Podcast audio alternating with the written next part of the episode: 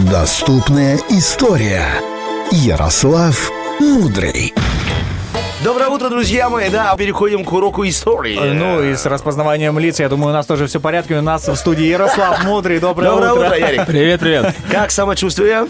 Ой, круто, наверное. Что-то видно. Видно, будто- что да, что-то не то. Видимо, что-то случилось. Как- Что там было? Не, все было хорошо. А Где там- вчера тусил? Там все было хорошо. Где вчера тусил? Он путешествовал во Дома у себя, времени. да. А, дома у себя тоже можно неплохо забуриться. Верно, верно, верно. А о чем и о ком сегодняшняя история? А вот сейчас расскажу. Окей, давай э, послушаем тебя с большим Итак, удовольствием. значит, скоро у нас будет наш, наш всеми любимый праздник. Какой? Новый, Новый год. год. Правильно, уже такое новогодное, новогоднее настроение летает в воздухе и все дела. И сегодня я расскажу вам про один из самых главных атрибутов Нового года. Какой? Посох Деда Мороза. Елка. Перчатки. Ра- Романов э, 1-0. Елочка, правильно. Расскажу вам про елочку. Итак, значит, сразу скажу, что Ты хвойные... серьезно? Серьезно? Что такое? друг, Что да. такое? Смешно. Не про подковы твои Да, любимые смешно, да. Думаю, про подковы расскажешь. Come on. С хвойных деревьев начну, в общем, да. Э, Они, хвойные деревья, особенно ели и пихты, были очень почитаемы у древних людей. Во-первых, из-за своей формы, такой своеобразной формы стрелы, направленной вверх. Ну, представляем, да? себе? да, да, конечно. Пока да. И здесь такой важный момент. В древности люди считали, что именно эти деревья являются связующими между тремя мирами. То есть корень это, соответственно, подземный Земля. мир. А, да, подземный. подземный. А ствол это мир людей. И верхушка, которая указывает вес, э, вверх э, в небеса, это, естественно, небесный мир, мир богов. Вот. И кроме этого, хвойные деревья у многих народов были символом стойкости и неугасаемой жизни, потому что даже зимой они оставались зелеными по сравнению со всеми остальными деревьями и вообще со всем миром, да. И вообще народы справляли вот зимние праздники по-разному. Но известно, что, например, у язычников э, была традиция праздновать День зимнего солнцестояния. Да. Это у нас самый короткий день, помните, да, 22 декабря, вот Да. уже скоро. И в этот день они сжигали целое хвойное дерево. Вот, и вдыхали, вдыхали его аромат. Но время шло, и эта традиция немного поменялась, так смягчилась, можно сказать. И они начали сжигать не все дерево сразу, а только одно какое-то полено. Либо еловое, либо сосновое, в общем, хвойное, одним словом. И что нужно сказать, тради- традиция эта до сих пор жива в некоторых странах. То есть иногда они реально под Новый год сжигают, берут полено. Бедный Буратино. Да, бедный Буратино, да. Где-то все-таки он Нет, встрял. е- ему-то как раз повезло. Что касается украшения дерева, то тут все намного страшнее и сложнее. Своеобразным таким украшением э, ели занимались эти друиды. Кто такие друиды, знаем, да? Ну, конечно, Астерикс и древние, древние жрецы у кельтов, да, было такое дело. Односельчане. Односельчане мои, да. Значит, с помощью елей они приносили жертвы своим богам, украшая э, ветви едой, очень часто частями животных и иногда даже частями своих врагов. Вот такие душевные были ребята. Но все-таки ель, почему она считается символом Рождества? Вот. А никому доподлинно это, кстати, неизвестно. А, вот такая история. Да, вот так- вот такая Спасибо огромное. Но, э, Пришел, вопросов задавал и ушел. Нет, есть одна очень хорошая версия, что эту традицию ввел сам Мартин Лютер. Знаете, кто такой, да, конечно, знаю, Это инициатор реформ- реформации, да. Один из, э, вообще первый протестант, помните, да, все это хорошо. Он э, придумал зажигать свечи на елке. Вот здание, ну, обычные свечи, да, вот те самые новогодние огни. И сначала эта традиция зажигать свечи и вот ставить елку, она э, прижилась у него в Германии, на его родине. А потом уже из Германии она перешла в Голландию, Англию и далее, далее, далее. Это было уже средневековье. Должны понимать, что ну, друиды уже не в моде, и э, ну, ушли те времена, когда елочку украшали разными э, нехорошими вещами. Да. А теперь ее начали украшать м, бумажными цветами, например, которые сами, ну, естественно, сами делали. Э, вот свечами, которыми я сказал уже. И очень часто, вообще особенно часто и очень много украшали яблоками.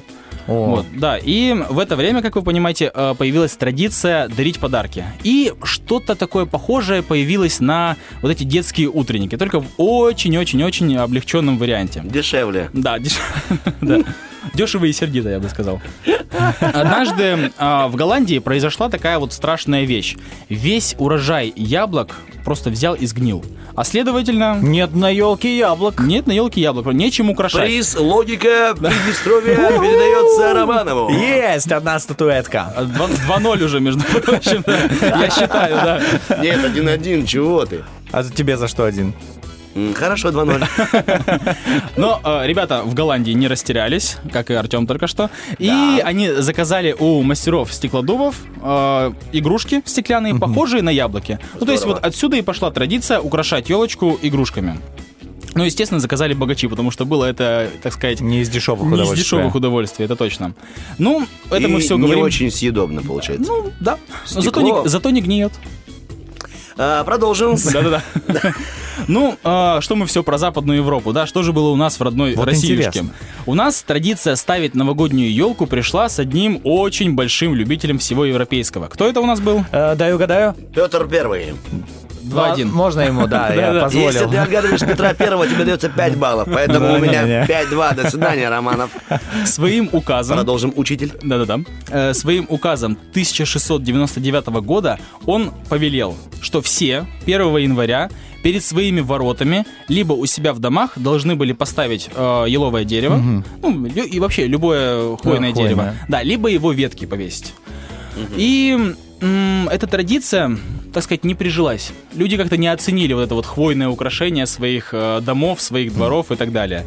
А после смерти Петра Первого об этой традиции вообще как бы подзабыли. Но не все. Круглый год вечно зеленые хвойные деревья э, стали атрибутом питейных заведений. То есть, если на крыше или у ворот красовались елочки, то перед вами это обязательно кабак был. Э, Ну и, как я уже сказал, деревья стояли там круглый год, а перед новогодними праздниками их обновляли. То есть, да, ставили более зелеными, э, более зеленые, видимо. И так продолжалось весь 18 и 19 век. И, кстати, елочная тематика была в разговорах того времени совершенно такой не праздничной, можно сказать, не новогодней, она была скорее такой алкогольной тематикой. Были даже свои такие устоявшиеся выражения. То есть, например, елочку поднять, это значит пьянствовать. Э, Идти под елочку, это значит идти в кабак. А, Или вот, например, елку с Новым годом, по- с Новым годом поздравлять, это, естественно, праздновать Новый год. Ну и вот тому подобные выражения. Значит, по-настоящему э, рождественским э, деревом ну, вот в России елочка стала только в 1809 э, 1817 году, э, благодаря императору Николаю Первому. Он, когда еще был наследником, решил порадовать свою э, жену, у него она была немка, Шарлотта, и он распорядился привести в Зимний дворец ель и там ее поставить. В общем, такая история, да, с него все началось. А вот украшать э, ель в России стали лишь э, в 60-е, 70-е года э, 19 века. То есть буквально там где-то через 50 лет после первого раза, когда ее поставили в Зимнем дворце. И делали это с помощью самодельных игрушек в основном. Ну, а иногда те, кто шиковал, как бы привозили э, игрушки из Европы. Зарубежные. Да, да, зарубежные, потому что э, свое собственное производство елочных игрушек э, налажено не было в России. Э, Лишь оно тут очень поздно появилось. Значит, а после революции, кстати, новогоднюю елочку запретили. Да. А, ну, Вот знаете, тебе, как это пожалуйста. буржуазные пережитки и все такое прочее.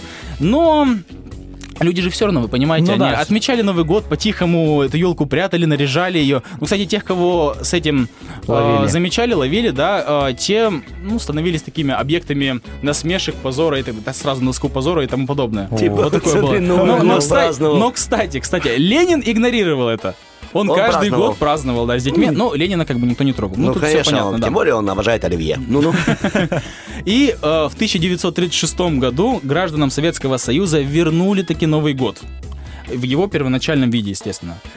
Вот, ну и что следует сказать? Вообще при советской власти очень много было таких приколов, связанных э, с Новым годом. Например, это елочные игрушки с портретами Ленина, Сталина и других партийных деятелей. Или, например, э, в эпоху Хрущева э, были такие вот, появились, кстати, у меня дома такие есть игрушки в форме морковки, О, э, разных класс. там овощей, кукурузы, естественно.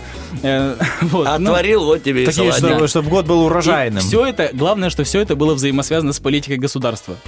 Да. Но, несмотря на все эти нововведения, Новый год так и остается вот со своими всеми атрибутами, я думаю, нашим любимым праздником все-таки, да? Да, ну как настроение все-таки такое необычное, и никогда в году ты особо не встретишь э, такого э, веселого, вкусного, сладкого настроя. Я просто описываю все, что будет на столе, в принципе, сладости. Знаешь, именно э, в конце года все сладости собираются, и я могу себе позволить Все раскатать, сладости это все родственники Романова. раскатать губу на весь стол. Раскатать губу. Первый рецепт приготовления пиццы. А, Во-первых, а, благодарим тебя, большое тебе спасибо. Это был Ярослав Мудрый. Замечательно. Мы с Романовым договорились, что тоже в этом, на этой неделе уже елку себе установим. Ну, Специфическую. ка- Каждый у себя. А, Я сейчас сказал мы себе. Вот. Я рад, что я выиграл в споре, кто из нас круче, 5-3. потому Как что- ты хорошо пристроился. Всем спасибо, что были с нами. Ты молчишь, а я работаю. Все, всем всего хорошего. Увидимся и услышимся. Утренний фреш. Уф, какие